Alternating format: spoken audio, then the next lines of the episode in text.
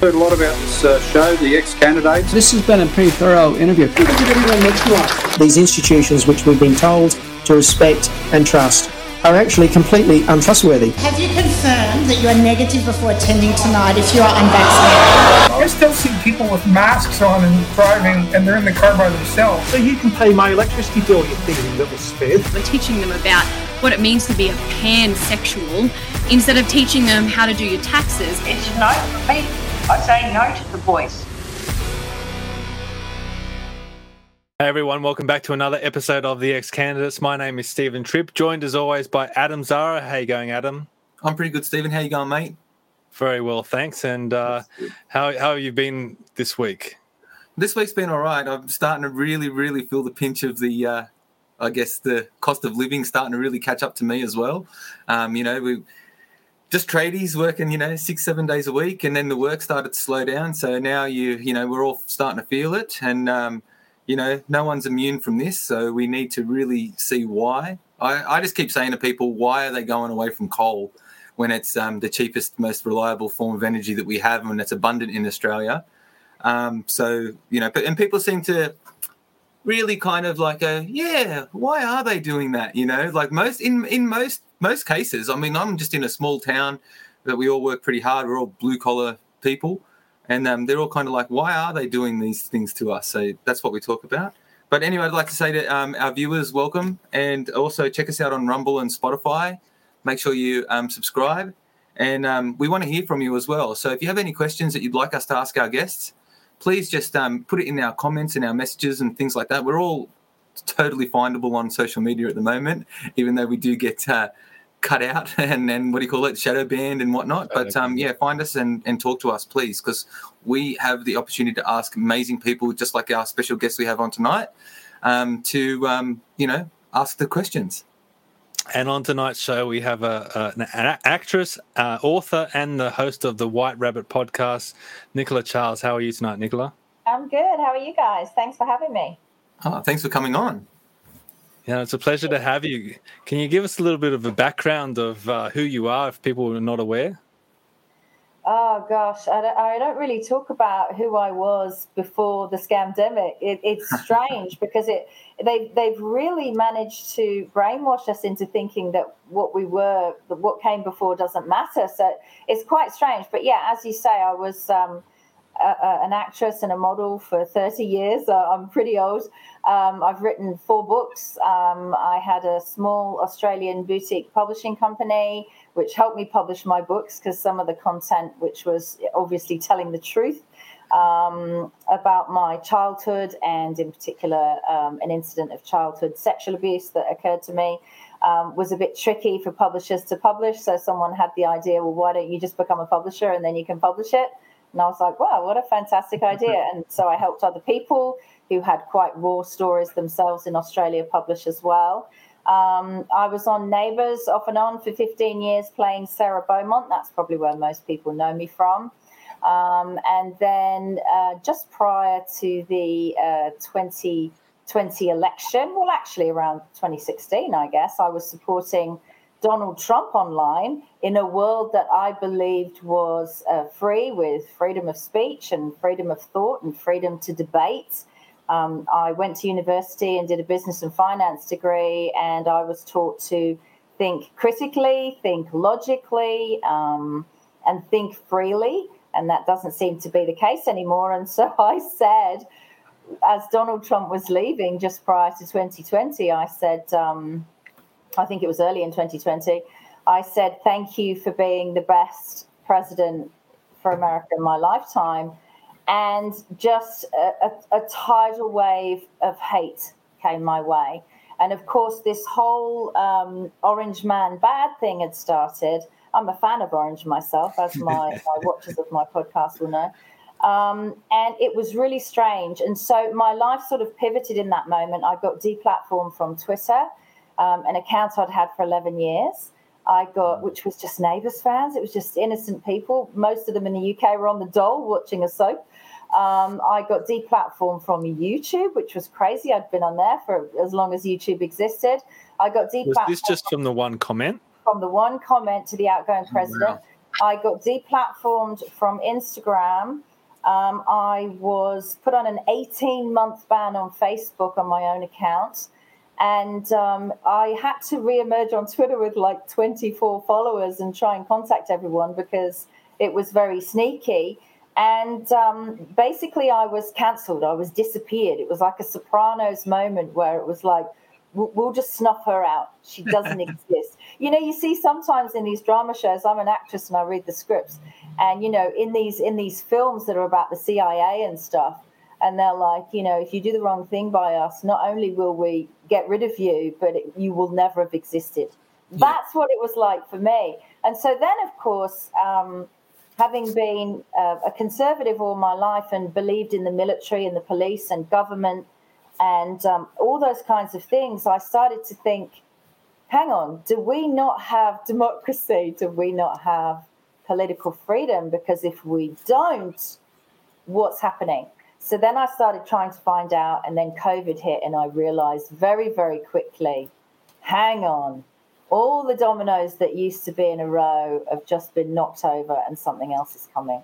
So that's that's me in a nutshell, really. And I've managed to re-emerge now. The thing was, I still I kept being stupid. You see, I didn't learn my lesson. I didn't I didn't fall for my Chinese re-education quick enough. So what happened was is I try I try and come back as Nicola Charles, or I came back as Cha Cha Charles uh, Cha-Cha actually being a, a, nickname that I have for a certain part of my anatomy. So I thought that would be quite funny. And then I came back as Nicola again and I got cancelled and cancelled and cancelled.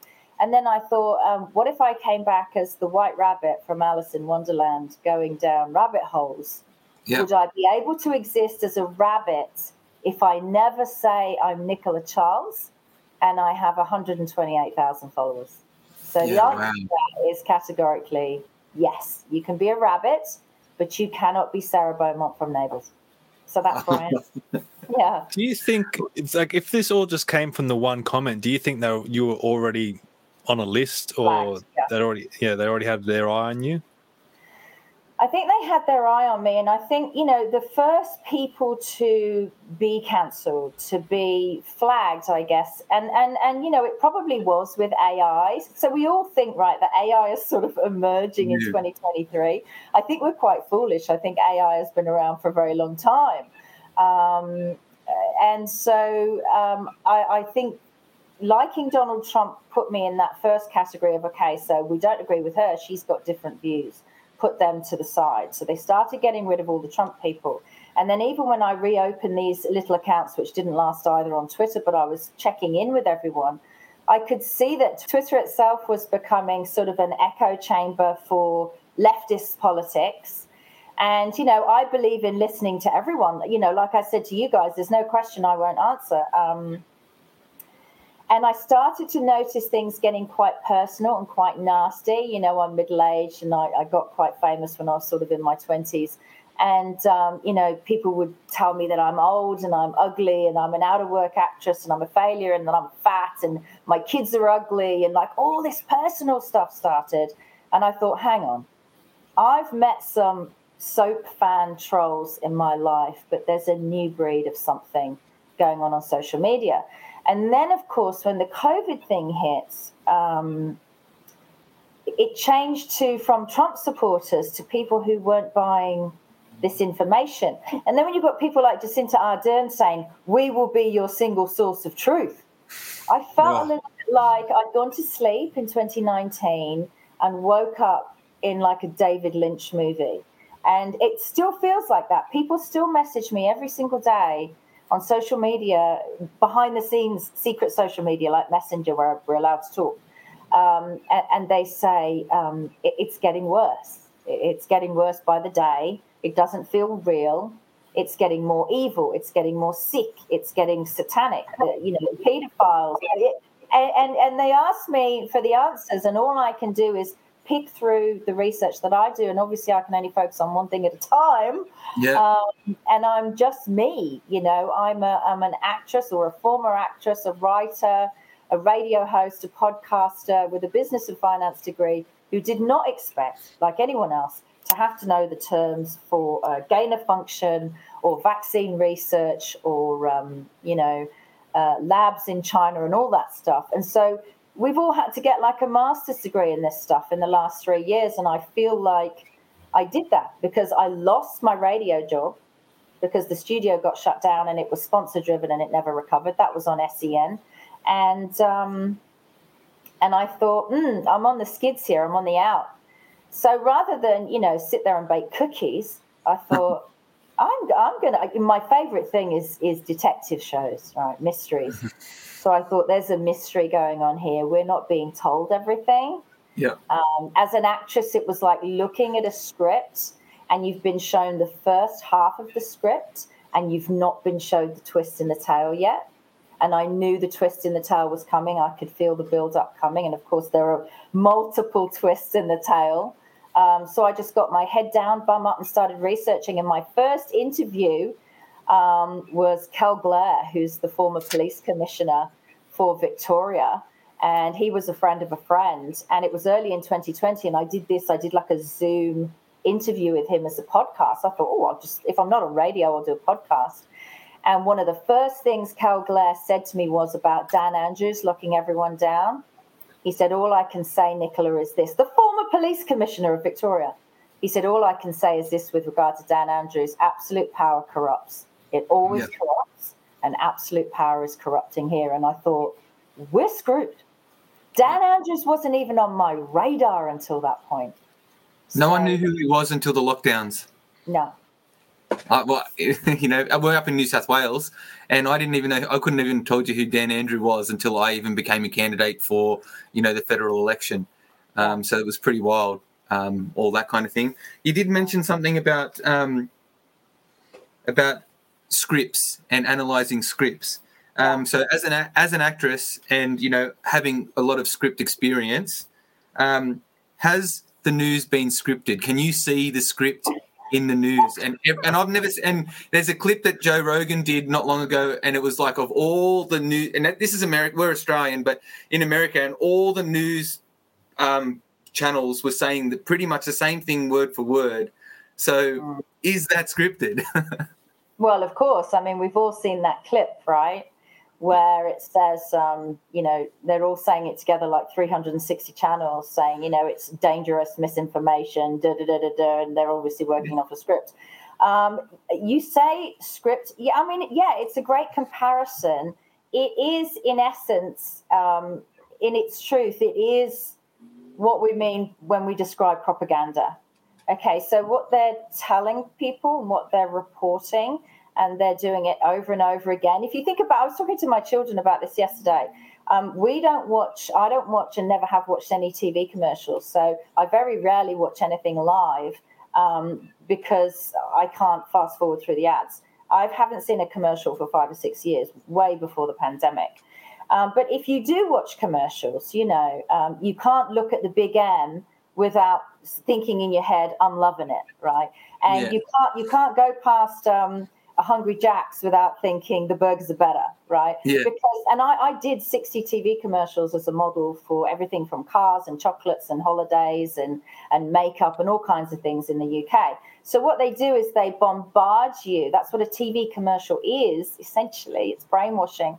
That's why they call TV programming, right? So it, what you're doing when you watch TV ads, or even in the UK, they say, "Oh, we love the ads in the soaps because then we go make a cup of tea in the kitchen." you know, we can hear the ads, but we're not really paying attention because we're making a cup of tea before part two comes on. Well, you may not be sitting there looking at it, but you're still being brainwashed because you're watching this stuff over and over and over again. Now, think about what we've been subjected to for the last three years is the same story. Now, Klaus Schwab himself, who suddenly appears out of nowhere, like, who the hell is Klaus Schwab? Why should we listen to you? That hasn't been explained yet. Exactly. Where's your white cat? That's um, right. you know, says, um, we, we, my, my, half my family are German, we are weaving the narrative. You know, well, you know, I'm a writer. If you're weaving a narrative, you are telling a story. And I can totally understand why they are telling that story and they're sticking to their story because A, they've committed a crime, and B, in the absence of masses of book burning in the future, they're not going to want their own children and grandchildren and everyone else because they want to continue to live in this world to look at them and think, was my dad, Hillary, mom, were you involved in a global genocide here? You know, was it because I remember Scott Morrison, right? We were COVID, COVID, COVID, COVID, and he was on the outs. And it was, and you know, Scotty from marketing is a perfect description from him. That man can literally sell tea to China, right? So, you know, he can't, he's all smiley. He looks like a farmer, you know, rosy cheeks. He's ever so relaxed, you know, but he's always in that position where, you know, there's like soldiers all around him because all you could see was two pillars and two flags and you never knew where it was and you never saw anyone else in the room. But he was like, COVID, COVID, COVID. And I looked at him because, you know, he's on the conservative side of politics. And I was thinking, come on, Scotty, you know, sort this shit out, do the investigation. Because initially he said, we're going to find out where COVID came from. That went global. Oh my God, Scott Morrison in Australia is trying to get to the roots of COVID. And he was like a global hero for like five minutes.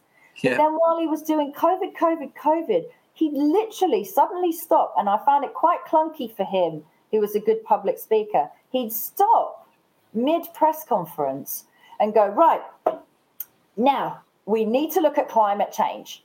And I think, hang on, old people are dying in care homes, right? We, we've got to stand 1.5 meters apart in the supermarket. And now you want us to worry about climate change. Mm. And for months and months, maybe over a year, I started to think, why are they why are they so close together well obviously they're ramming through the agendas that's one thing because it's about control and i'm sure you know that but also if in the future you're future proofing for you, your kids, and your grandkids, and it does sort of escape that you were part of a cull of humanity, then you could always say, couldn't you?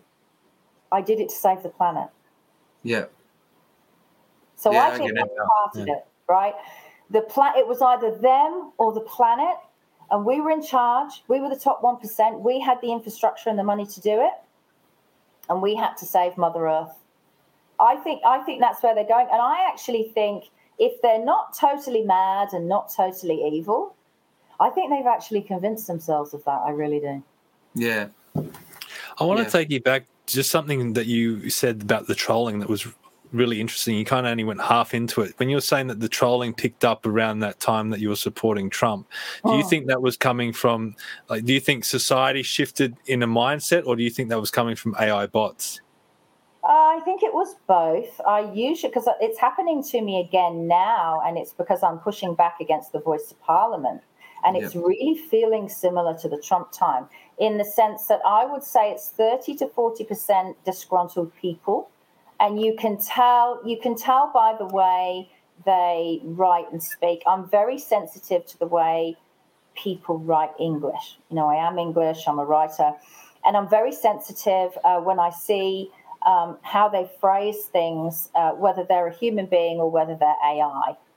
Um, so I'm looking at what they're saying, and I can tell when what they're saying is genuine or if it's been created by AI. Now, some of the AI programs, I don't know if uh, Mr. Andrews borrowed them from his friends in China, but they are very, very personal. Like they're very, very raw in their attacks. They're never trying to make an argument back or debate with you and say, no, no, no, that's not the case because of X, Y, Z, which is something a human would try and do because humans generally uh, want to be validated, right? They want to be right, but more than anything, they want to be heard, and they should be heard on both sides, left and right. AI doesn't care about being validated or heard. AI just wants to injure you. AI wants to invalidate you. So when you can see that they're going for injury and invalidation, it's AI. When they're firing back and going, you know, how can you say that Trump's a misogynist and, you know, all this other stuff that comes out, you think, okay, that's a disgruntled per- person, so I'll hear them out, you know, I won't block them, but I'm blocking AI left, right, and center. And the weird thing is, and I guess this is just the way, particularly Twitter is set up still under Elon, is you will block an AI with, you know, two followers that has a certain picture and a certain name. And when it comes back at you within hours, sometimes minutes, it's the same, but the name is just one letter difference. Yeah. So that's how you know, because people don't tend to operate like that either. So it's getting creepy out there with AI as far as I'm concerned. Yeah. You brought up the voice, so we might as well dive into that first because that's a massive issue, and it's going to be a massive issue until the referendum later in the year. Now, Fair Australia brought out this clip. Uh, it was about a guy called Thomas Mayo. I'm going to play it now. It's about an hour. Uh, it's about not an hour. Sorry, a minute and a half. Hello, Joe. no, a minute and a half, but I think it's worth uh, watching the whole thing. So we'll just bring it up and uh, we'll play it now. Okay. People who stand with me on this stage, I regard as giants. Thomas Mayo. Thomas Mayo. Thomas Mayo. Written a handbook called the Voice to Parliament Handbook. All the detail you need. Thomas Mayo is a signatory to the Uluru Statement from the Heart, but was also entrusted with the physical document. Mayo is part of the referendum working group. He spent 18 months travelling around Australia to garner support for an Indigenous voice to Parliament. And I tell you what, we are sick of governments not listening to our voice. We are going to use the rule book of the nation to force them. There is nothing more powerful than building a First Nations voice, a black institution, a black political force to be reckoned with. Keep going until we change the system, until we tear down the institutions that harm our people. And also to pay respects to the elders of the Communist Party, who I think, uh, without a doubt, have played a very important role in our activism. You know, this is the first step. It's a vital step. Pay the rent, for example. You know, how how do we do that in a way that is transparent and that it actually sees reparations and compensation to Aboriginal and Torres Strait Islander people? The power in the voice is that it creates the ability for First Nations to go forth with um, coherent um, positions on what legislation needs to be created, what legislation needs to be amended, and punish politicians that ignore our advice. This is a modest request. Hey, yay, communism. Just the end of Hey. Australia. All right. Well, it, the, what what Thomas Mayo is basically putting forward is goes against the narrative of what the, the Albanese government and the Yes campaign are putting forward. That it's just a modest request. It's just going to be a, a voice that is, uh, it's just going to be an advisory body. We don't want treaties. We don't want reparations. And here's one of the architects behind it. He he. Uh, helped write the Uluru Statement and, and signed it and travelled the country for a year and a half to promote it. He's he's laid it out, uh, laid it on the line. What the what what he's hoping to achieve. Okay, I think we're moving into dangerous territory with Mr. Thomas Mayo in the sense that I feel he is uh, Barack Obama and Kamala Harris 2.0, whereas we're not ever going to be able to criticize anything this man says because he's Aboriginal. Okay, so this is the weaponization of minorities. It's exactly what they did with Black Lives Matter. In fact, we're a couple of years, a number of years behind uh, how they how they worked on that in America. Um, interesting what he said about communism. I've never equated Aboriginals and communism. Um, it's interesting that he said he was going to use the rule book of the nation to get everything they wanted. Well, there's another rule book of the nation that we've all been living by for years and years, and that's not being considered. Um, but I've had some interesting conversations in the last 48 hours because I addressed this in a clip. It was either yesterday or the day before. I think it was only yesterday. Um, I have these moments where I wake up at 4 a.m. and the light bulb goes off, and I'm like, yes. And um, the reason it went off is I was recalling, I guess, in my sleep because I'm I love Australia so much, and I'm so concerned about what's happening for all of us. I see everyone as Australians, Aboriginals, non-Aboriginals, British, Italians, Greeks. My husband's Greek. Um, I consider us and have considered us all Australians, you know, the way Americans considered everyone Americans until they were told, oh, no, you're not all Americans, you're horrible people. Um, and so we're, we're reaching that point the way they did with BLM, where, you know, by virtue of just being born non Aboriginal, you are a danger to society, um, you're in debt to the Aboriginal people. Um, and I think it's really dangerous. And the reason I woke up thinking about it is because I'd recently, just on my own, and I didn't even really focus on it in a podcast because it was quite depressing. This was before The Voice, right? Sometimes I'm a little bit psychic, maybe that's why I did it. But I was looking at other stuff and I stumbled across some horrific photographs of how um, the original um, Brits, the Europeans that came here, um, not only brought the convicts, um, who they also treated horribly and badly, but that they also chained up the Aboriginals, right? And they were taking their orders from the UK, from the Crown. Um, and that it's crown and governments, and you know they're saying, oh well, you know it was a captain of a ship, and he was told to do this, and he was told to do that. Here's how I see it, and I saw it the same way in America. The people that owe reparations are the governments, and in the case of the Aboriginals, it's the crown. All right, let's make no bones about it. There are no Australians, multicultural as we are, from anywhere in the world, who's ever, um, yes, that's me, who has ever committed any of these heinous crimes against anyone, never mind Aboriginals, right? We, we just try and work hard and get ahead. And we were told Australia was a country um, where we could do that. However, the newly crowned King Charles III has inherited an empire, and with that comes responsibility and consequences for what that empire has done in the past, for the behavior of that empire across the planet. Now, we've had instances where governments have apologized for things like the stolen generation. So that they're, they're taking on board that they were responsible for that, that that wasn't the Australian people. And yet, all of a sudden, all of the crimes committed against the Aboriginal people, which when you see them with chains around their necks, and there's a picture which has now been scrubbed from the internet, I've got it somewhere, I'll have to find it, where one of these guys coming off the ships had a child, an Aboriginal child, in a bush, and he was bashing him over the head with a big long rifle. Um, you know, we're now going to be made, we're going to be lo- labeled with this guilt Yeah. for something we didn't do. And sure, I do believe that um, certain peoples are due reparations, but you're looking in the wrong place, right? These reparations are due from the Crown, they're due from governments, and they've got lots to make reparations with. Now, um, I'm, I'm quite near to Latrobe, where I am in Victoria, and there's masses of Crown land.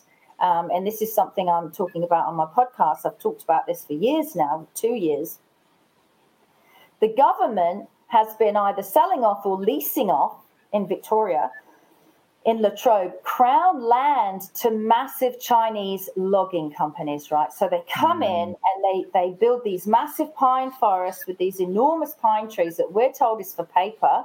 Really? In a world that's going digital, we're told it's for paper. I think it's probably for furniture for China and America. I don't know. Um, and what they do is they treat all of the land, and don't forget there's other farmers, regular farmers, and there is a massive reservoir there in Latrobe as well. They treat all of that land, that crown land, right, governed by the crown, with Grunt 750 and 1080, which are two of the most noxious agricultural poisons known to man. They stay in the soil for 15 years and they're designed to kill all native plants and animals. All deer, wild dogs, um, foxes, uh, wombats, kangaroos, wallabies, all of them dead, killed birds. So much so that if a fox eats some of this stuff and dies, and a bird pecks at the fox, the bird will die. That's Wow. how strong the poison is. Now, all of the farmers contacted me, and I went down to one of these Latrobe Common Law Society meetings, which, if you can ever get to one, they're usually in Traralgon. They're absolutely amazing. 400 farmers in a room with videos proving to you what they're saying. Now, all of that crown land is being used for revenue, right? And I understand, use it for revenue. The poisoning is disgusting. Where are the Greens? Where's the Animal Justice Party? You people are just a name on a piece of paper so you mm-hmm. can sell your vote. You do nothing about it. Now, if you want to make reparations to the Aboriginal people, why don't you give them your crown land? Give them massive swathes of crown land to build farms and townships. And let's see if they can raise themselves up the way we say we want them to. But you see, that's not really the purpose of this. Because when Klaus Schwab and the rest of them talk about equity, they're not talking about raising up black people in America or raising up the Aboriginal tribes in Australia. They're talking about taking the rest of us down. So what they do is they use these groups and these people as a lever. And these people think, great, this is our time. We're going to get reparations. You know, there's Black Lives Matter people in court in, in America, in um, uh, San Francisco, and they're being promised between two and five million dollars each, even though none of them have ever been slaves. And I can guarantee you now, none of them are ever going to see one single dollar of that money. So Well, yeah. I think pretty shocking that what we're seeing here is like a carbon copy of what they did in America. And luckily, we've got awake Aboriginal people um, who are calling this out. People like Josephine Cashman. Now, I know she she can get on a high horse. I get it, but thank God someone like Josephine Cashman sees what's going on. Yeah, why know just we, we we know Josephine Cashman through our trails on the campaign trail, and um, yeah, so she was always somebody that we um, wanted to be able to speak like her. To be honest with you, she was a really yeah. good speaker and really well researched as well. So that's good. So um, hi Josephine, if you're watching. Sorry. Have you, noticed, have you, noticed, all the women in this pandemic who've come forward? It's been a lot of women. Not that I'm saying anything against the guys. I'm just saying I'm noticing a lot of women, even in the UK, are stepping forward and going, okay, enough is enough. Because I think their instincts as mothers and stuff, their protection instincts are like, you know, the flags have gone up and we're like, yeah, no, something stinks here. Yeah, and there's yeah. a lot of women saying, where are the men? Why aren't the men standing up? Well, you guys are here, thank God. well, hey, well, we're two peas trying to, you know, break out of the pot, I guess. yeah. But uh, you brought up reparations, so I just want to play this clip. This was of uh, Anthony Albanese uh, you know, when he won the election and, and got up on stage. And this is the first thing that he said right. in his victory speech. I begin by acknowledging the traditional owners of the land on which we meet. I pay my respect to their elders, past, present, and emerging. And on behalf of the Australian Labor Party, I commit to the Uluru Statement from the Heart in full. Now, the important part of that clip is he said he commits to the Uluru Statement in full. So these people saying that it's not about a treaty, it's not about reparations. Well, it is because within the Uluru Statement, uh, obviously the first step is it says we call for the establishment of a First Nations voice enshrined in the Constitution. Now they want it enshrined because they've had oh. things like ATSIC in the past that you know have new governments come along and abolish these things. So they want to enshrine in the Constitution so they can't abolish abolish it anymore without, I guess, another constitution. Uh, sorry, another referendum to to get yeah. rid of it. But after that step, they want something that's called Makarrata, which is an Aboriginal term, uh, basically a treaty. It's another word for treaty yeah. in in Aboriginal, you know, in Aboriginal language. So, it's it's right there in the Uluru Statement, and Albanese says that he's going to bring it in full. Mm. Well, I think there's another interesting thing that he said in there that we've all been saying for years. Um, and I've worked in in my uh, non-media, non-famous life, trying to scrape by in the pandemic like everyone else. I moved into an area I've never worked in before, and I've become quite good at it. I'm quite proud of myself. I moved into digital solutions, and um, in digital solutions, I was project managing uh, webinars and conferences and, and all kinds of events where we would um, need to do a welcome to country. And it was mm. fantastic. And Anthony Albanese himself does welcome to country. And my question is what changed? Because in the welcome to country, we say thank you to the original custodians of the land. We don't say thank you to the original owners. So that's something they've flipped on its head and changed as well. Because if we'd all been told from the UK and America and Canada and Germany and Ireland and Italy and France and Spain and Greece, all these countries that came to Australia and made a life, if we were told that we would essentially enslave ourselves, which working, as you said, Adam, five, six, seven days a week is because you're away from your kids, away from your loved ones. There's no work life balance, there's just work, work, work.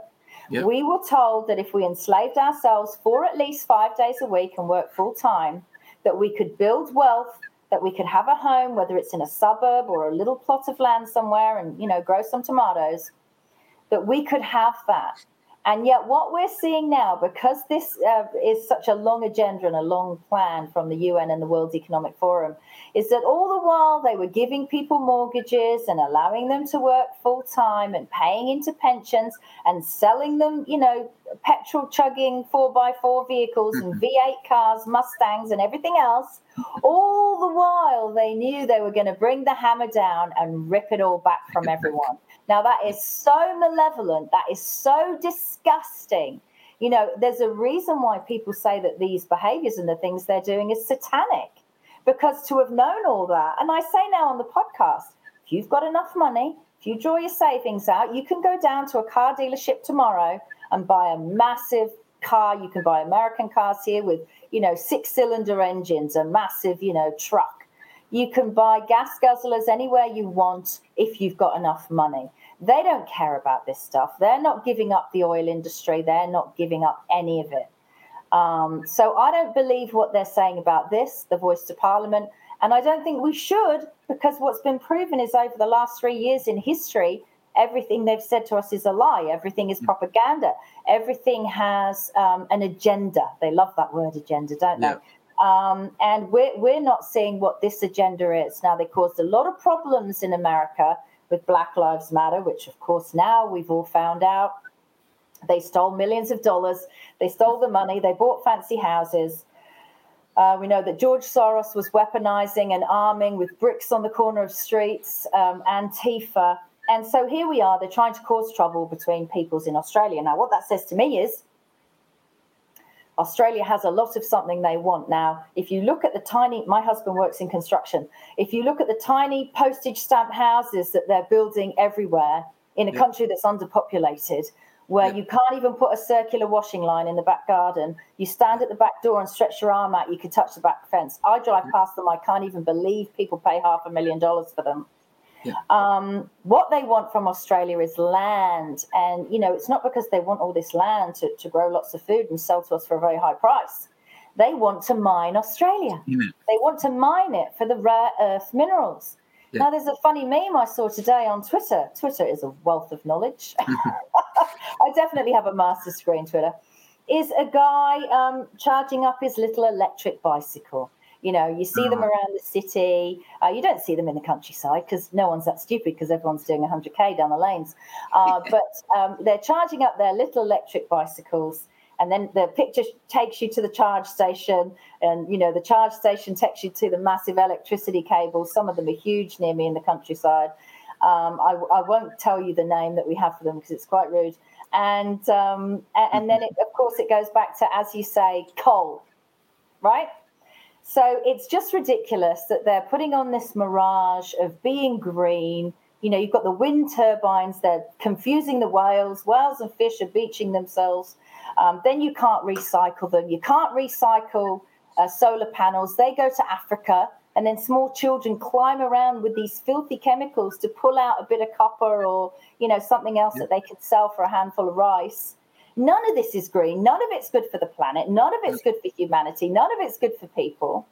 And I tried to explain on the podcast the other day the reason they're not backing down on this climate agenda and the climate line. Sorry, I know we've gone on from the voice a little bit.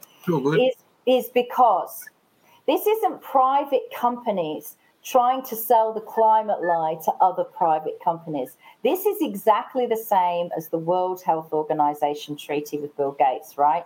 In the sense that the reason the climate lie has to be perpetuated is because all of these private companies, and I saw them on LinkedIn for years and years. I left LinkedIn last week because honestly, it turned my stomach how brainwashed everyone is. I can't look at it anymore. So I left LinkedIn by choice. I wasn't deplatformed from there. Um, is these private companies are manufacturing all this green infrastructure, which is, you know, essentially for me, it's like um, a DeLorean car, right? Even these cameras at the traffic lights, I have a vision, my little psychic vision of like weeds growing out of them in 15 or 20 years' time. Like, who's at base camp? Who's in the control room? Why do you want to know where we're going? Who cares if I went to the butcher? Um, and um, they're selling, you see, to governments. So Bill Gates worked this out a long time ago, and he's over there at the World Economic Forum with Klaus Schwab. And they realized that I think they've essentially exhausted, and same with the banks, they've exhausted the amount of commercialism and selling that they can get rich from on this earth. And there's only one avenue left that they haven't raped and pillaged, and that's our GDP. That's that's our that's our taxes every year, right?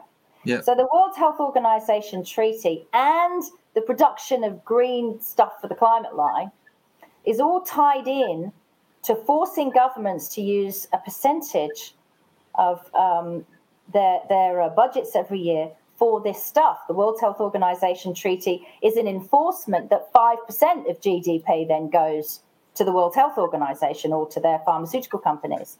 So then you're, you're it's enshrined that you have to give your taxes to these other people, essentially these private individuals, these private companies, and these banks. So yeah. we can never get out of it, right? Because it's enshrined. And so, so then they can stand on the podium and say, "We can't, we can't rebuild the schools, we can't do the bridges and the infrastructure." And look what just happened to a bridge in America, because we don't have enough money because it has to go for the treaty. yeah. Well, and it's just basically working. It's basically a way to get everyone to be in slave labor. Yeah. Just like the, you know, when the Egyptians built the pyramids, those guys weren't getting paid, but they were working like dogs. It's the same thing by taxing the taxes that we pay and going after, as you say, GDP. It's yeah. basically we're all working for nothing. So what yeah. happens is our our income we pay. You know, most of our income goes to taxes anyway, and um, whether it be through income tax or through taxes, you know, excise taxes, carbon taxes, petrol tax, whatever it is, right? Yeah. So that all goes. It all it's all going to them anyway. So now they've got to get their grubby little hands on it, so that our emperors are making us work for nothing, and we will be building again the pyramids. But I also think as well is that you say that they want the land and what's in our land. Yeah. And I do agree with that because I can't remember if it was on one of your podcasts or it was another podcast that I listened to, but they had been de and I think it might have been they had been devaluing uranium since nineteen since nineteen oh three or something like that. So they've been doing that with silver as well. Yeah. So it's been so basically uranium before they started devaluing it was um, the most expensive commodity on earth. It was more. It was worth more than gold because think about it. It's it's eternal. It, it produces energy. It's um, despite what that's probably the greenest energy that we're ever going to get. Um, so what happens is, I think you're right. They're going to change our infrastructure and make us pay for it through taxes and from our pocket um, for this energy. They're going to convert it to energy that doesn't work because we already know that green energy is not going to work, fake renewables. Oh. And then what they're going to do is then they'll go, we've got the answer for you. After, especially, don't forget, Australia has a third of the world's uranium. Yeah. So now that they're going to have this communist treaty of the voice to Uluru statement, I, I just, I really just hate this whole concept. Yeah. Um, and then what happens is they'll um, be able to bypass Parliament and the people to get their grubby hands on our uranium.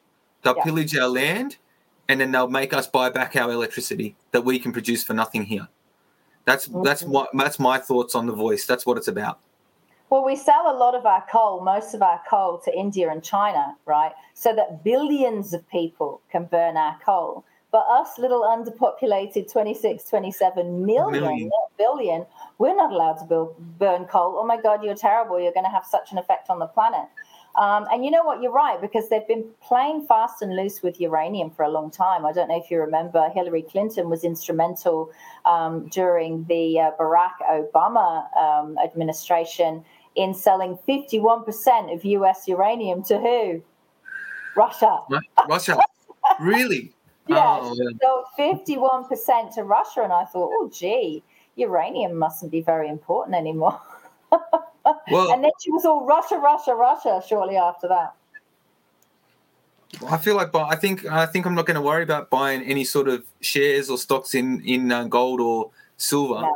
I think uranium is where we have to be investing our money. To be honest with you, because and lithium, um, right? Lithium. They want lithium. that lithium. They're obsessed with lithium. Yeah. Yeah. Yeah.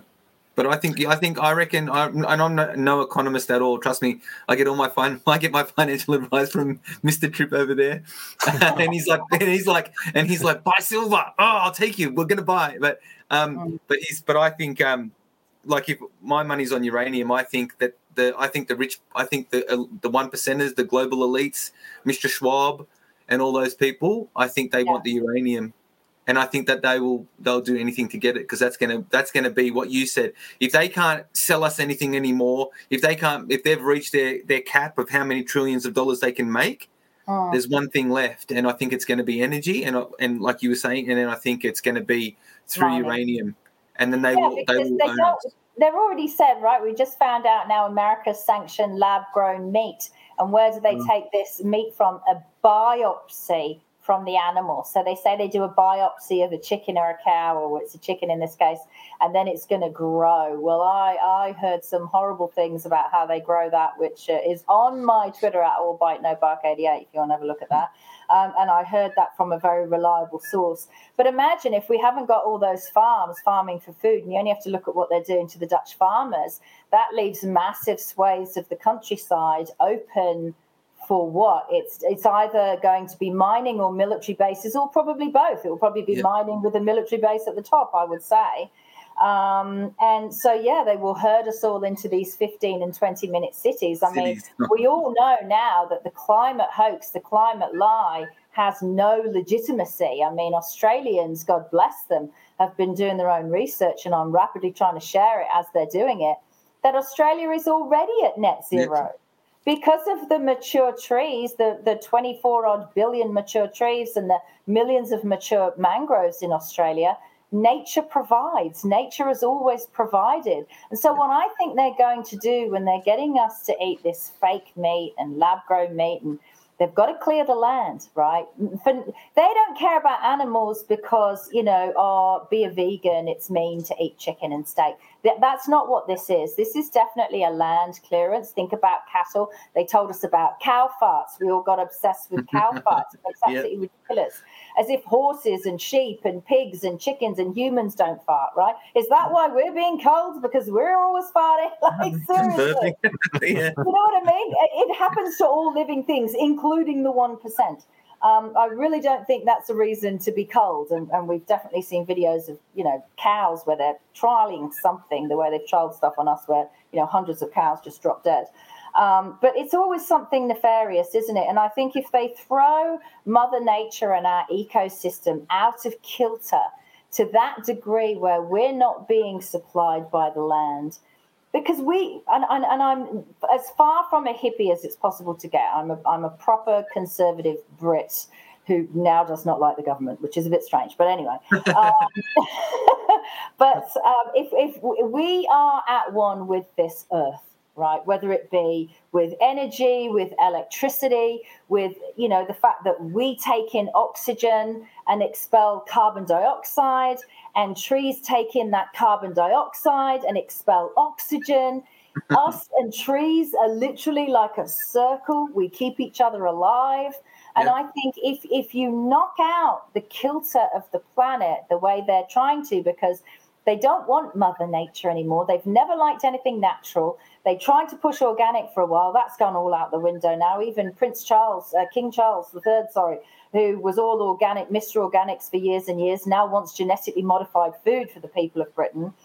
There's a reason they've done this sudden about face. And it's in business, I would call it like bait and switch, right? They got us all into a lovely, cuddly, comfy place where we were buying fair trade coffee so that kids weren't picking coffee in South America.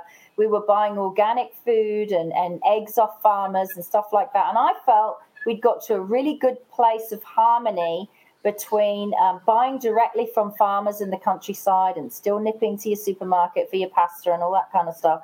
Um, and they've just come along with a sledgehammer and they've knocked it for six. Now, this is not going to have a good effect on humanity, the planet which they claim to want to save. This is not just going to hurt humans. You know, if they have uh, injected the vast amount of people with mRNA, which we're still learning about, and nothing we've learned about it is good. Now, humans pee that out.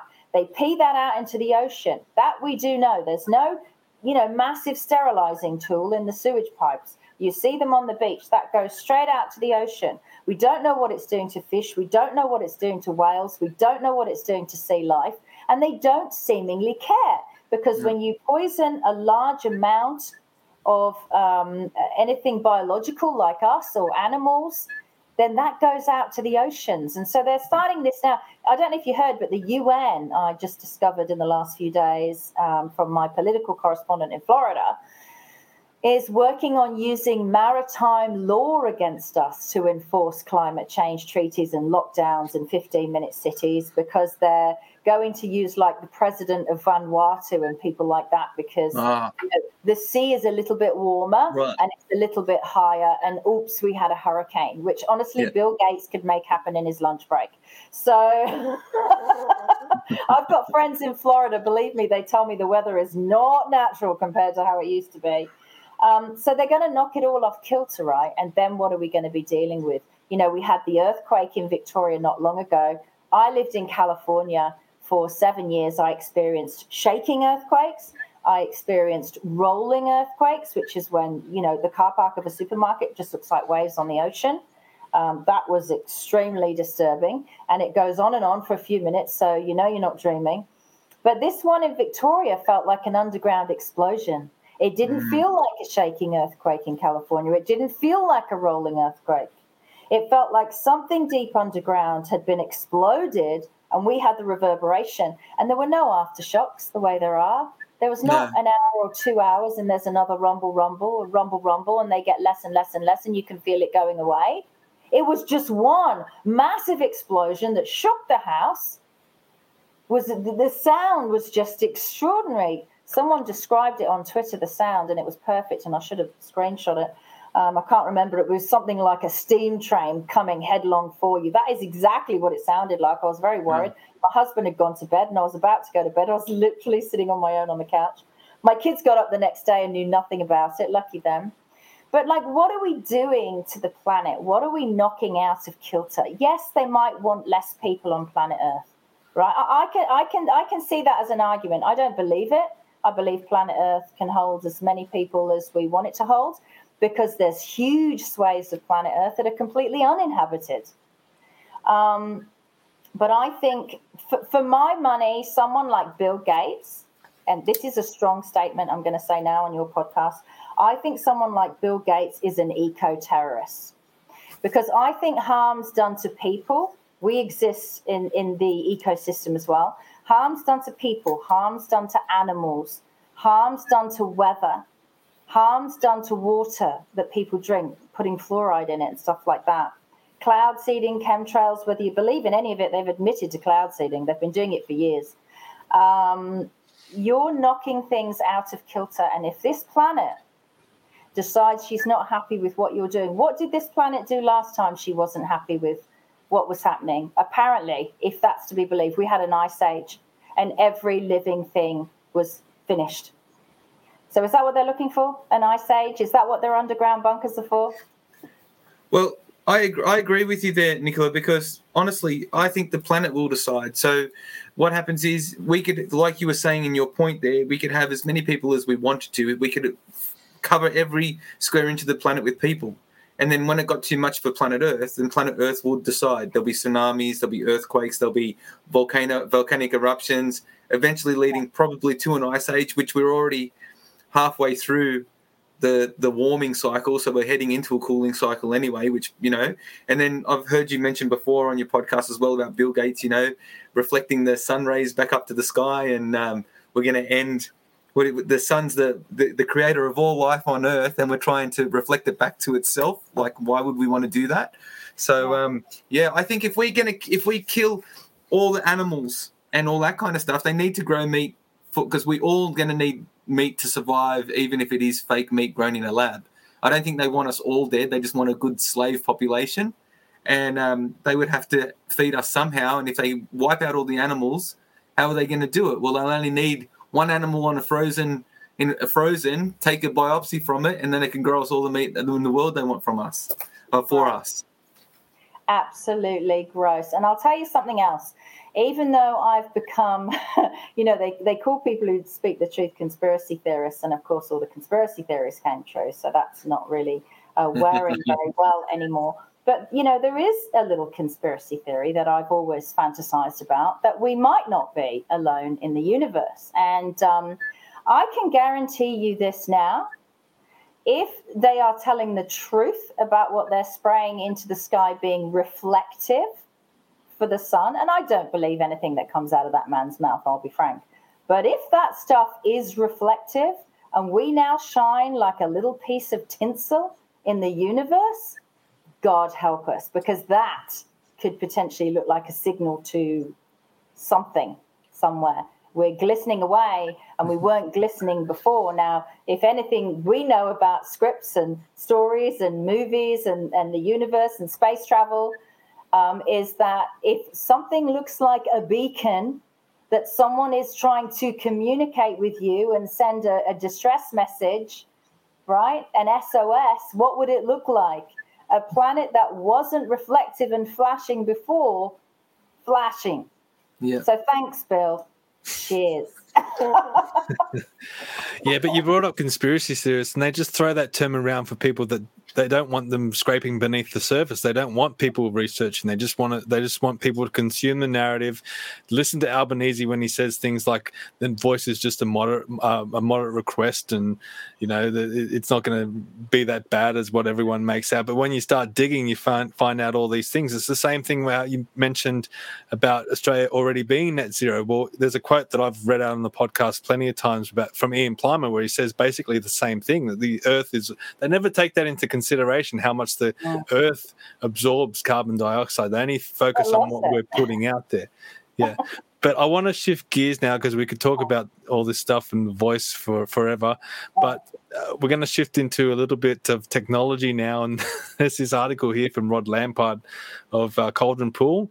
Uh, we love reading Rod's stuff because he's he's always across across everything. But this uh, this guy in America, he had his whole house shut down uh, with his Amazon smart home for a week after a hate speech hate speech allegation. Now, apparently, he didn't even say anything, and he couldn't work out what it was all about. Yeah. But uh, apparently, his Amazon smart home system said that he'd said something to a delivery driver and just shut everything down.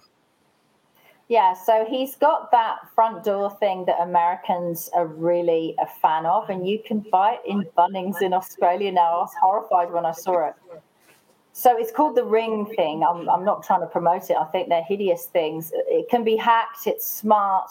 So basically, uh, the government or um, nefarious people, according to Australian military bases, cameras can be hacked by China. So let's assume the Chinese government can then look at your front door camera and know exactly who's coming in and who's coming out.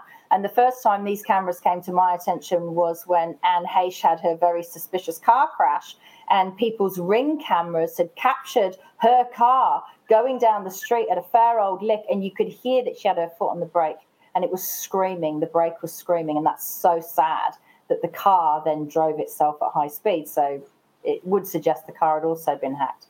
Um, and um, yeah, so this guy's ring camera has an automatic greeting, right? And you're not in control of the automatic greeting other than selecting one. So this guy selected, um, um, hi, can I help you? If you have a package, please leave it today, something like that. And then um, this person who delivered the package, um, I, I don't know who they were. They um, they said that a racist slur had been said said to them through the automatic greeting system. Which, of course, the whole reason we're going automatic in this world, I would imagine, is so that everything's woke and rainbow and cuddly. Anyway, can't imagine anyone programming something insulting. I mean, I might try and do, but I don't think anyone else would. But um, you know, just step off, piss off, back up, buddy. I've got dogs. Rack off. um, so yeah, so then um, the the Amazon, and I'm I'm not quite sure. It must have been Amazon controlling all the smart stuff in his home. Um, Shut down his life basically, and apparently he was locked in. He couldn't get in, he couldn't get out, he couldn't call for help because the phones didn't work, uh, the TV didn't work, the alarm didn't work, his curtains wouldn't even open. Like they literally, and what is that, right? You're imprisoning someone in their own home at the flick of a switch. And this was always my concern when it came to smart anything, because I don't know if they're doing it now, but I can tell you in the future, all your smart appliances, including the smart meter on your wall, which Dan Andrews says is mandatory, um, are reporting to someone, probably anyone who's stumping up all the money. Imagine that. Stumping up all the money. That's why I've disconnected my Foxtel. I don't have it anymore in the main house. Um, because A, I didn't think their programming was very good. Sorry about that, Foxtel. But also, it spoke to me last week. So I was having a conversation with my husband, and all of a sudden, my smart television with Foxtel on it interjected in the conversation and said, um, Could you say that again, Nicola? I didn't quite catch it. Oh. And I, it was such a surreal moment. I felt like Sigourney Weaver and Aliens. I felt like something, something had come round the corner that was so unexpected to me that I had to like turn on a sixpence and think. And instead of standing there and going, "What the bloody hell was that?" I just, I really did think on my feet. I just stared at the television and I said, "Close. Do not listen. Do not speak." And it said goodbye. And wow. And I said, and- like, how often is this smart? T- I never wanted a smart TV. I knew I shouldn't have bought it in the shop, and it's been listening the whole time. And who gets that information? And I can tell you now, if my smart TV has been listening to me and plugged into the internet so I could stream, which it was, then I'm on several government watch lists already. Well, I had something. I, I I think I'm going bald. So I was talk, I was yeah. saying to my wife the other night, "Oh, you know, am I going bald? Can you check to see? You know, if uh, my hair's thinning out." Next minute, I'm on every social media, Instagram, Facebook. I'm getting constant hair, uh, you know, yeah. thing ads and and you know, you know, grow your hair back and take yeah. this shampoo and all this. I'm like, they're listening. It's so scary. It doesn't work. very virile is what I hear. Men who lose their hair are very virile. That's what we say in the UK. No, I had that. Well, that's uh, yep. That's that's what we are. uh, yeah, my, my, husband and I don't charge any phones or laptops or, or iPads or um, any have any tech at all in our bedroom aside from our electric blanket, which I guess could be listening to us. Which you know we're old farts now. When it's cold, we like our electric blanket. Um, and I was talking about waking up one morning with backache, and I said, I really think we need a new mattress, right? There's nothing in the room. Yeah. And then uh, uh, we got up and we made no decision about the mattress, but I, I did the same thing, uh, Steve. I, I logged onto Facebook, and for the next week, it was offering me all kinds of mattresses. Yeah. And I was trying to get my head around it for the longest time, like. And, and and that that actually is what started me turning the Wi-Fi off at night and unplugging it because yeah. I thought if there's no devices in the room, we, it wasn't a loud conversation. Is it just the Wi-Fi that can listen in every room? I wouldn't put it past these people. Well, would you? Well, you wouldn't know that your little NBN modem or whatever it is in your, you know, your modem that you connect to the wall. You wouldn't know unless you opened it if there was any sort of listening device or video camera or whatever's in it. It could be. It only needs to hear what's Definitely. going on. Yeah. I reckon it was my phone, my, my iPhone that was picking but it all up.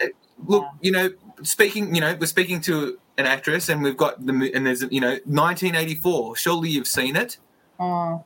Um, you know, like that. That there's a scene very close to the end, and um, there's the, the camera behind or listening device behind the the the, uh, the the picture that they didn't know that they that that, that they didn't know was there.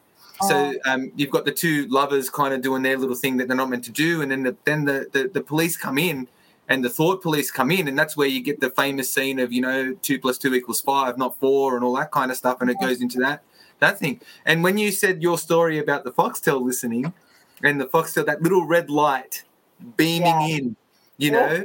that's that's that's scary. That's scary thoughts. I'm, I'm glad. It's like how. It's, like it's the computer how it's like, are you having a nice day today, Nicola? Um, you know, it, it, it's, it's, it's, a very, it's a very, very dangerous thing. And I don't think, I think the young people are particularly vulnerable. You know, I'm actually very grateful that I'm not young at this period in history. I um, have older teenagers, so I, I worry about my kids. Luckily, they're pretty smart. But I don't think the young people realize. I mean, I'm pretty grateful that selfies and, and smartphones weren't around in the 90s because I partied hard in Melbourne when it was a good party town. and I was on television and I had to be snuck out of many a nightclub with a friend's coat over my head because I was absolutely plastered and the press were waiting. There's no evidence. You can't you can't confirm any of it. Um, it's just stories. And um, but I don't think the young people realised that selfies were um, were were an engineered thing by the CIA because when you're looking at yourself, they're looking at you. So when you take a selfie and you're doing your constant image and you're constantly aging in in your various places, whether you're out with your friends and you know you've got your friends in the photo as well. Um, you know, Facebook, that's what I believe. That's why Facebook was invented. There's videos of Zuckerberg working with the CIA. There's videos of Bill Gates working with the CIA talking about aerosol aerial vaccinations. And it's from like Yes. 1986. And he was saying he could aerosol aerial vaccinate radical Muslims in the Middle East and stop them being radical and they'd become, become all lovely and peaceful. So, you know, this stuff isn't conspiracy theory. There's truth to so much of it. And people have been holding up their phones and doing selfies forever. I do it. I do a little video every day, or I try to for Twitter, and I sound off about something. But you well, know we're doing what? this right now. Yeah, you're looking at yourself, right? But they're also looking at you. I've got a HD camera that I just got for my computer now. It's looking at me. And the first time I used it for the podcast the other day, halfway through the podcast, I'm mid sentence, it goes and takes a photo of me a still. What? And I'm on the podcast going, oh my God, my camera just took a still. Oh wow! Like, Xi Jinping has my number, let me tell you. I reckon you're you you're you you've told us a few stories now where you're kind of like on this list because you know we know about shadow banning and and Yeah. black banning us all on social media and stuff like that. Hopefully, Um, we're not guilty by association now. Well, probably. no, I do think. I mean, what if, and this is a conspiracy theory, but they don't seem to be being used for anything. You know, these quarantine camps that cost billions and never got used, they are not a million miles away from a Chinese re education camp. So, like, what are they for? Like, and there's also gas pipes going into them and they have no kitchen. I'm not a I'm not a builder, but that's a bit suspicious. hey, we called like we called them out early on as well. Like, well, well, I did. We because we we're all campaigners. You know, we've been campaigning for One Nation and all that kind of stuff and all that kind of thing. and and uh, yeah, well, um, well, hello. no, this is he's uh, he's a he's a federal. He was the federal candidate for uh, Warringah. I was a federal. I was the federal candidate candidate for Macarthur. And then um, Steven was the upper house candidate for um, New South Wales in the last state election, and I I ran for um, Campbelltown in the state election. So we're all involved with all that. You can see that we're heavily against the voice and all that kind of stuff as well. Yeah. But yeah, it's been a it's been a crazy journey, and we just um I've lost my point now because I started talking about politics. That's so- that's good because I'll jump in because I want to ask a question that's kind of popped in my head and it's a it's a shot in the dark. So I don't know if this if you're going to have the answer for this or not. But yeah, uh, you you brought up like you know how it was when we are growing up, and I grew up in the '90s, and it was a you know it was a good era, and you were on TV from the mid '90s, but you also so you had that period of Neighbours in the '90s, but then you came back in the in around 2015, if I've got that right. Did you notice a difference at all in the messaging of the show? Like they, they talk about the you know movies these days. They all have to have this you know the message. You know, but the, these you know influences that go into the movies, and they have to have certain quotas on the on the blah blah blah blah blah. Did you notice any difference between your time in Neighbours the first time around and then when you came back the second time around? Yeah. So the first time around, which was between uh, approximately 95, 96 to 2000, it was all sex, sex, sex. So I would go into the wardrobe department um, and I would, everyone else had their, their rack with their clothes on. And I'd go over to Sarah Beaumont's rack and there would be a tiny yellow colored mini skirt like this big. And I'd say to the wardrobe mistress, Are you serious?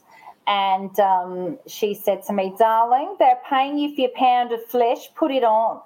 Yeah. Uh, you can of flesh. so, you know, there was lots of Sarah flesh around, and thankfully I was lovely and slim and in my 20s.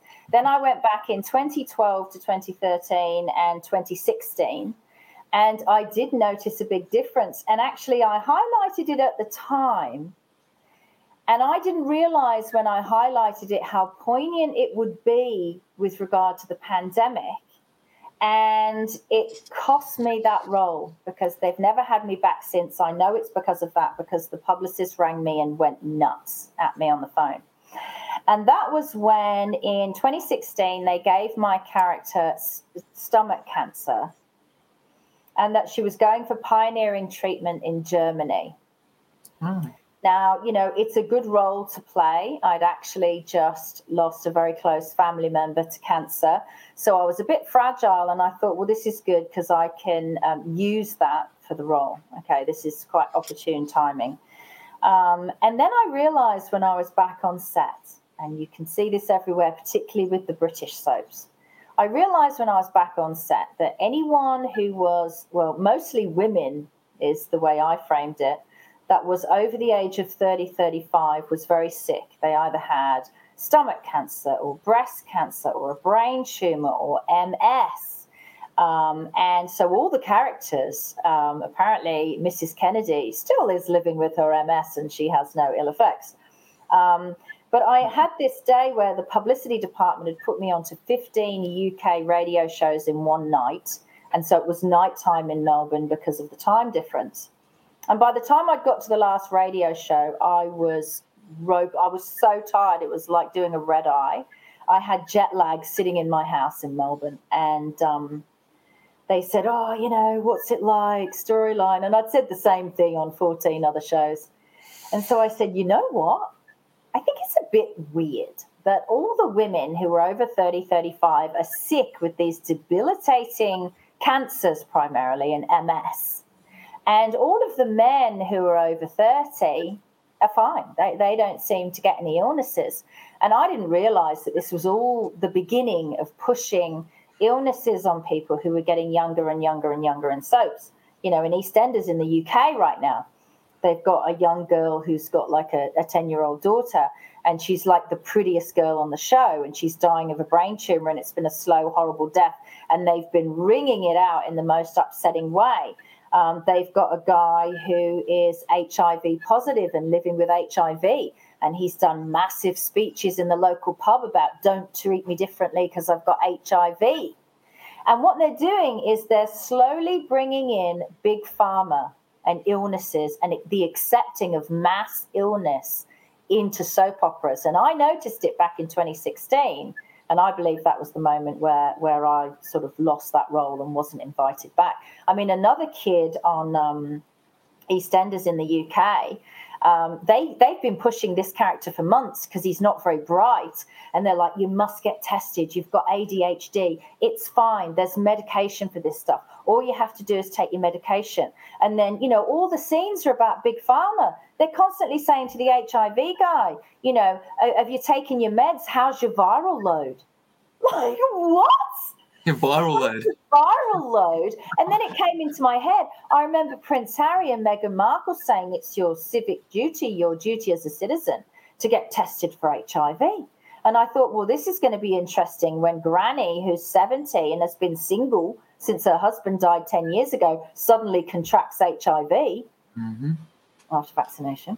Um, so that's that's going to be that's going to be quite interesting. And so yes, I do see a, dis- a difference because these soap operas are now being used for their propaganda, right? And it, it's unacceptable, and that's why I've disconnected and switched them all off. Well, because I was going I was going to ask that question. That's a good question, Steven. Because I was going to ask: Is Hollywood and basically the film industry being used as a weapon to uh, you know program us? Which obviously you just answered. So thank you very much for that. there's there's there's two things that Hollywood has been used for for programming. Um, I'll, I'll just tell you them really quickly. So the first one, uh, the Hollywood programming was um, uh, Land of the Free, Home of the Brave, Freedom, Freedom, Freedom. Um, uh, be proud. You know, look at Independence Day. Look at Top Gun. It was decades and decades of indoctrination that we love our country to get them to the point where they could pull the rug out from under them and, and tell them all to change sex and all that kind of stuff.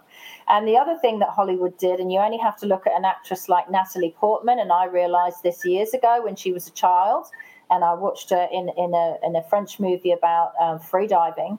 Um, and she was 12 or 13 years old at the time, and she was the sexualized character in the movie with these two Ah. French guys. And she had a little cap on, and she used to sit with her feet dangling out of her apartment window. and she used to flirt with the guys and she'd even drink wine with them and stuff and she was 12 or 13 years old and um, yeah so what, what they've been doing for a long time is sexualizing children Yep. and also you know psyoping everyone into feeling comfortable that the FBI would sort it out, the CIA would sort it out. Look at TV shows like CSI.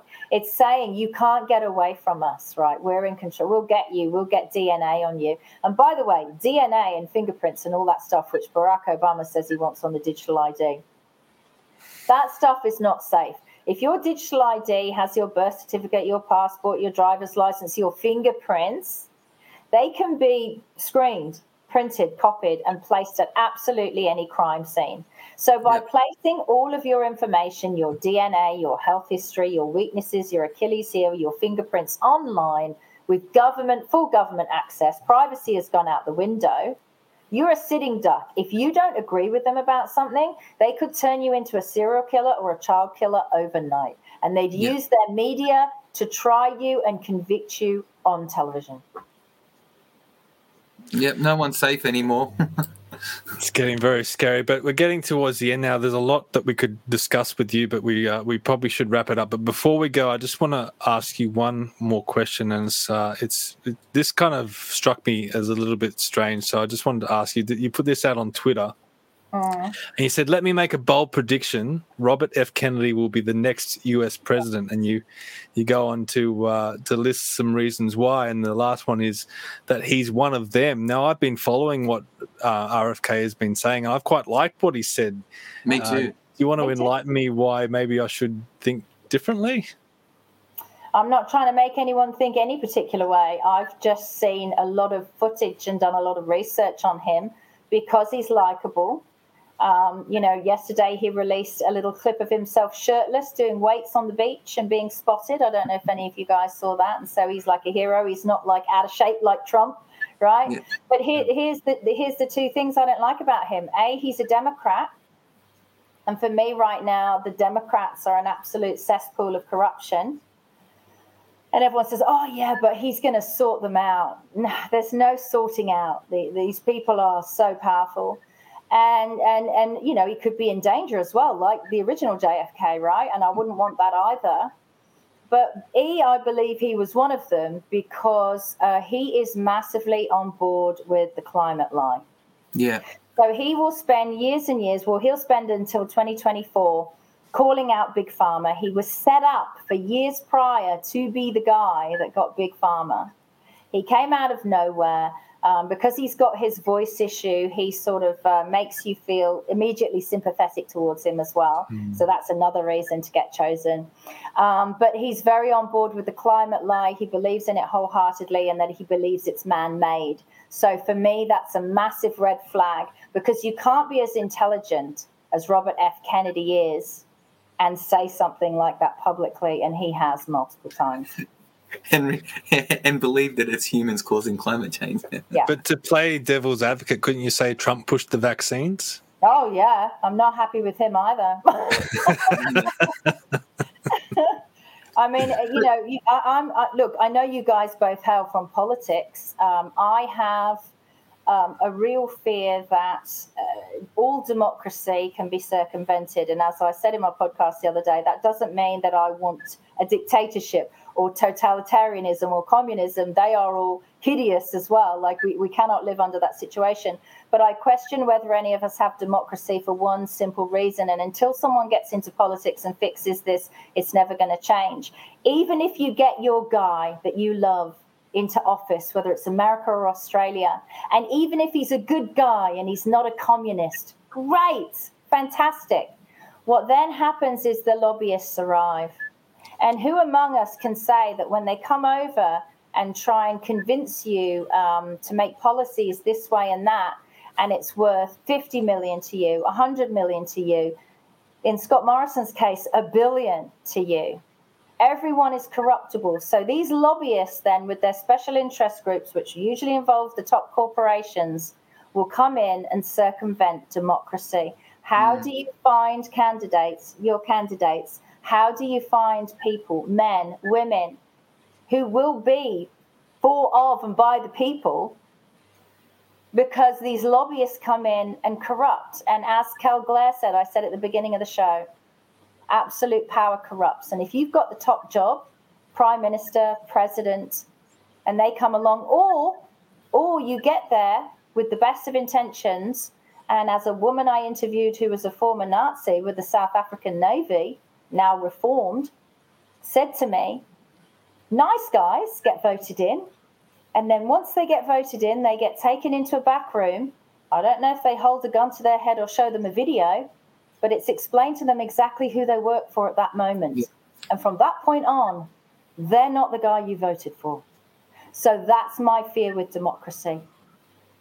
I've heard, I've heard that anecdote, but I've heard that story before from somewhere as well. Not not from not from yourself, but from somewhere right. else, where you you get elected and then you get told how things run, how yeah. how things are run, and this is how it's going to be, and, and you either com- yeah, and whoever you you comply or, you, or you're gone. And it ain't us, right? No. Yeah. Why would it be us? okay. I mean, look, look, at the police. Look at the police in the UK, right? It's and, and same in America, same here. But it says to serve and protect, right? And what did we grow up thinking? Well, obviously, it's to serve and protect us. No, look at the uniform. They're covered in the checks for the Freemasons. Oxford University floor is covered in the black and white checks for the Freemasons. In fact, some of the floors in the halls in Oxford University have a swastika on them. They're all joined up, so you wouldn't know they're swastikas, but they are and okay. it's on the black and white flooring, and it's on the policemen's helmets and on their uniforms. They're not here to serve and protect us. No, they're there to serve and protect the money, the people that really run the corporations of our countries. And everyone has acted in 21 and 22 and 23, particularly in Australia, really surprised, like, oh, apparently Australia's been a corporation and it's, you know, listed in America as a business. Yeah, it's it's been like that for decades, right? Yeah. They've turned us all into corporations, which means what? Money takes precedence over people.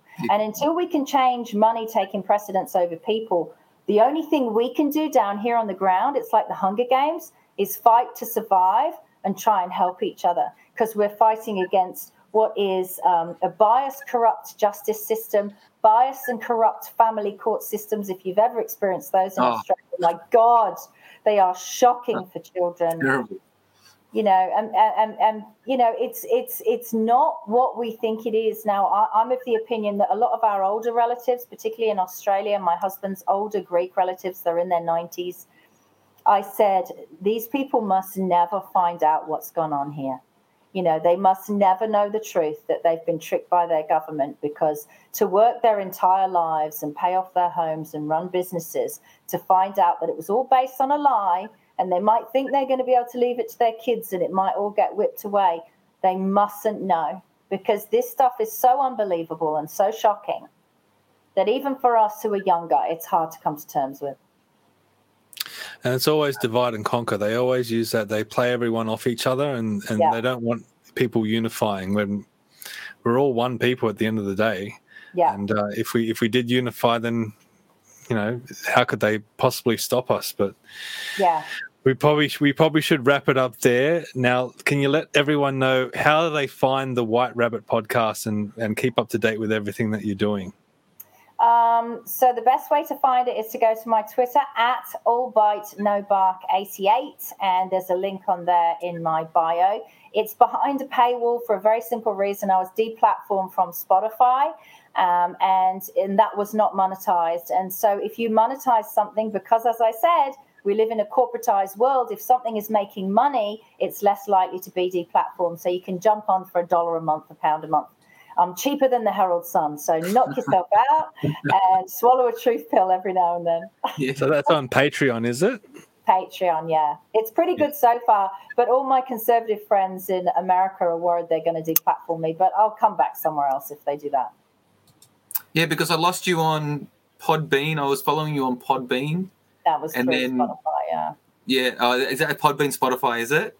Yeah, it was through ah. Spotify, and so I think it was. Um, they they were very unhappy. I got a message. I did a podcast called The Great Poisoning. I'm sure you can imagine why they were upset by that. Yeah. what was it called? Sorry, Great Poisoning. Great Poisoning. Oh, okay. Yeah. okay. Uh, before you go, I've got I've got a quick question. Elon Musk, friend or foe? I'm still on the fence. Um, I'm still on the fence. He's a very clever guy. And here's the thing they did this in Mao's China, right? If you wanted to isolate and identify your smartest, most intellectual, and worrisome enemies, give them freedom of speech. Mm. That's where we are. You're not meant to scare us on the last. Uh, on that note, on that note, on that note, we're all laughing in camera. On that note, that was amazing. So we should, uh, we should, that should have been the last point. But Steven, come on, mate. come on, give us a little bit of hope, something to strive for, something to. I will give you hope. I will give you something to strive for. We are the 99%. And as Steven said, if we all stick together, you know, my husband's Greek, I'm half German, half Brazilian. I've got three kids, one of them is gay. Um, if gay, straight, trans, black, white, Italian, Greek, European, American, we all club together, and we are, you can see that we are. We've all had enough. Nobody cares who's what anymore. Um, then they can't do this to us. We have a massive power, and it's the power to say no. And a law just got passed in Slovenia yesterday that is a civil right to still use cash even after they bring in the digital ID and digital currency. So we need to strive for things like that because cash is our freedom. So, I mean, look, we're doing this podcast. There are so many fantastic people around. And unlike them, we're not driven by money. We have to exist in their monetized world. Uh, but we put people first, and there are more good people, and there always will be more good on this planet than evil. And that's why they will expire, hopefully, very, very soon. Ah, awesome. That's better. Now I'm full of hope. now I've got a big smile on my face and I'm full of hope. All right, Nicola, thank you very much for joining us tonight. We really appreciate it. And good luck with everything that you're doing with the uh, White Rabbit podcast. Hopefully, we can have you back on again in the future to Thank keep you. up to date with everything that's happening. Thank you, Adam, again for uh, tagging along as always. And thank you, everyone, for watching. Uh, it's been a pleasure to uh, do this podcast and uh, get this information out there. So if you've enjoyed this, please share it around to everyone that you know, and we'll see you next time. See ya.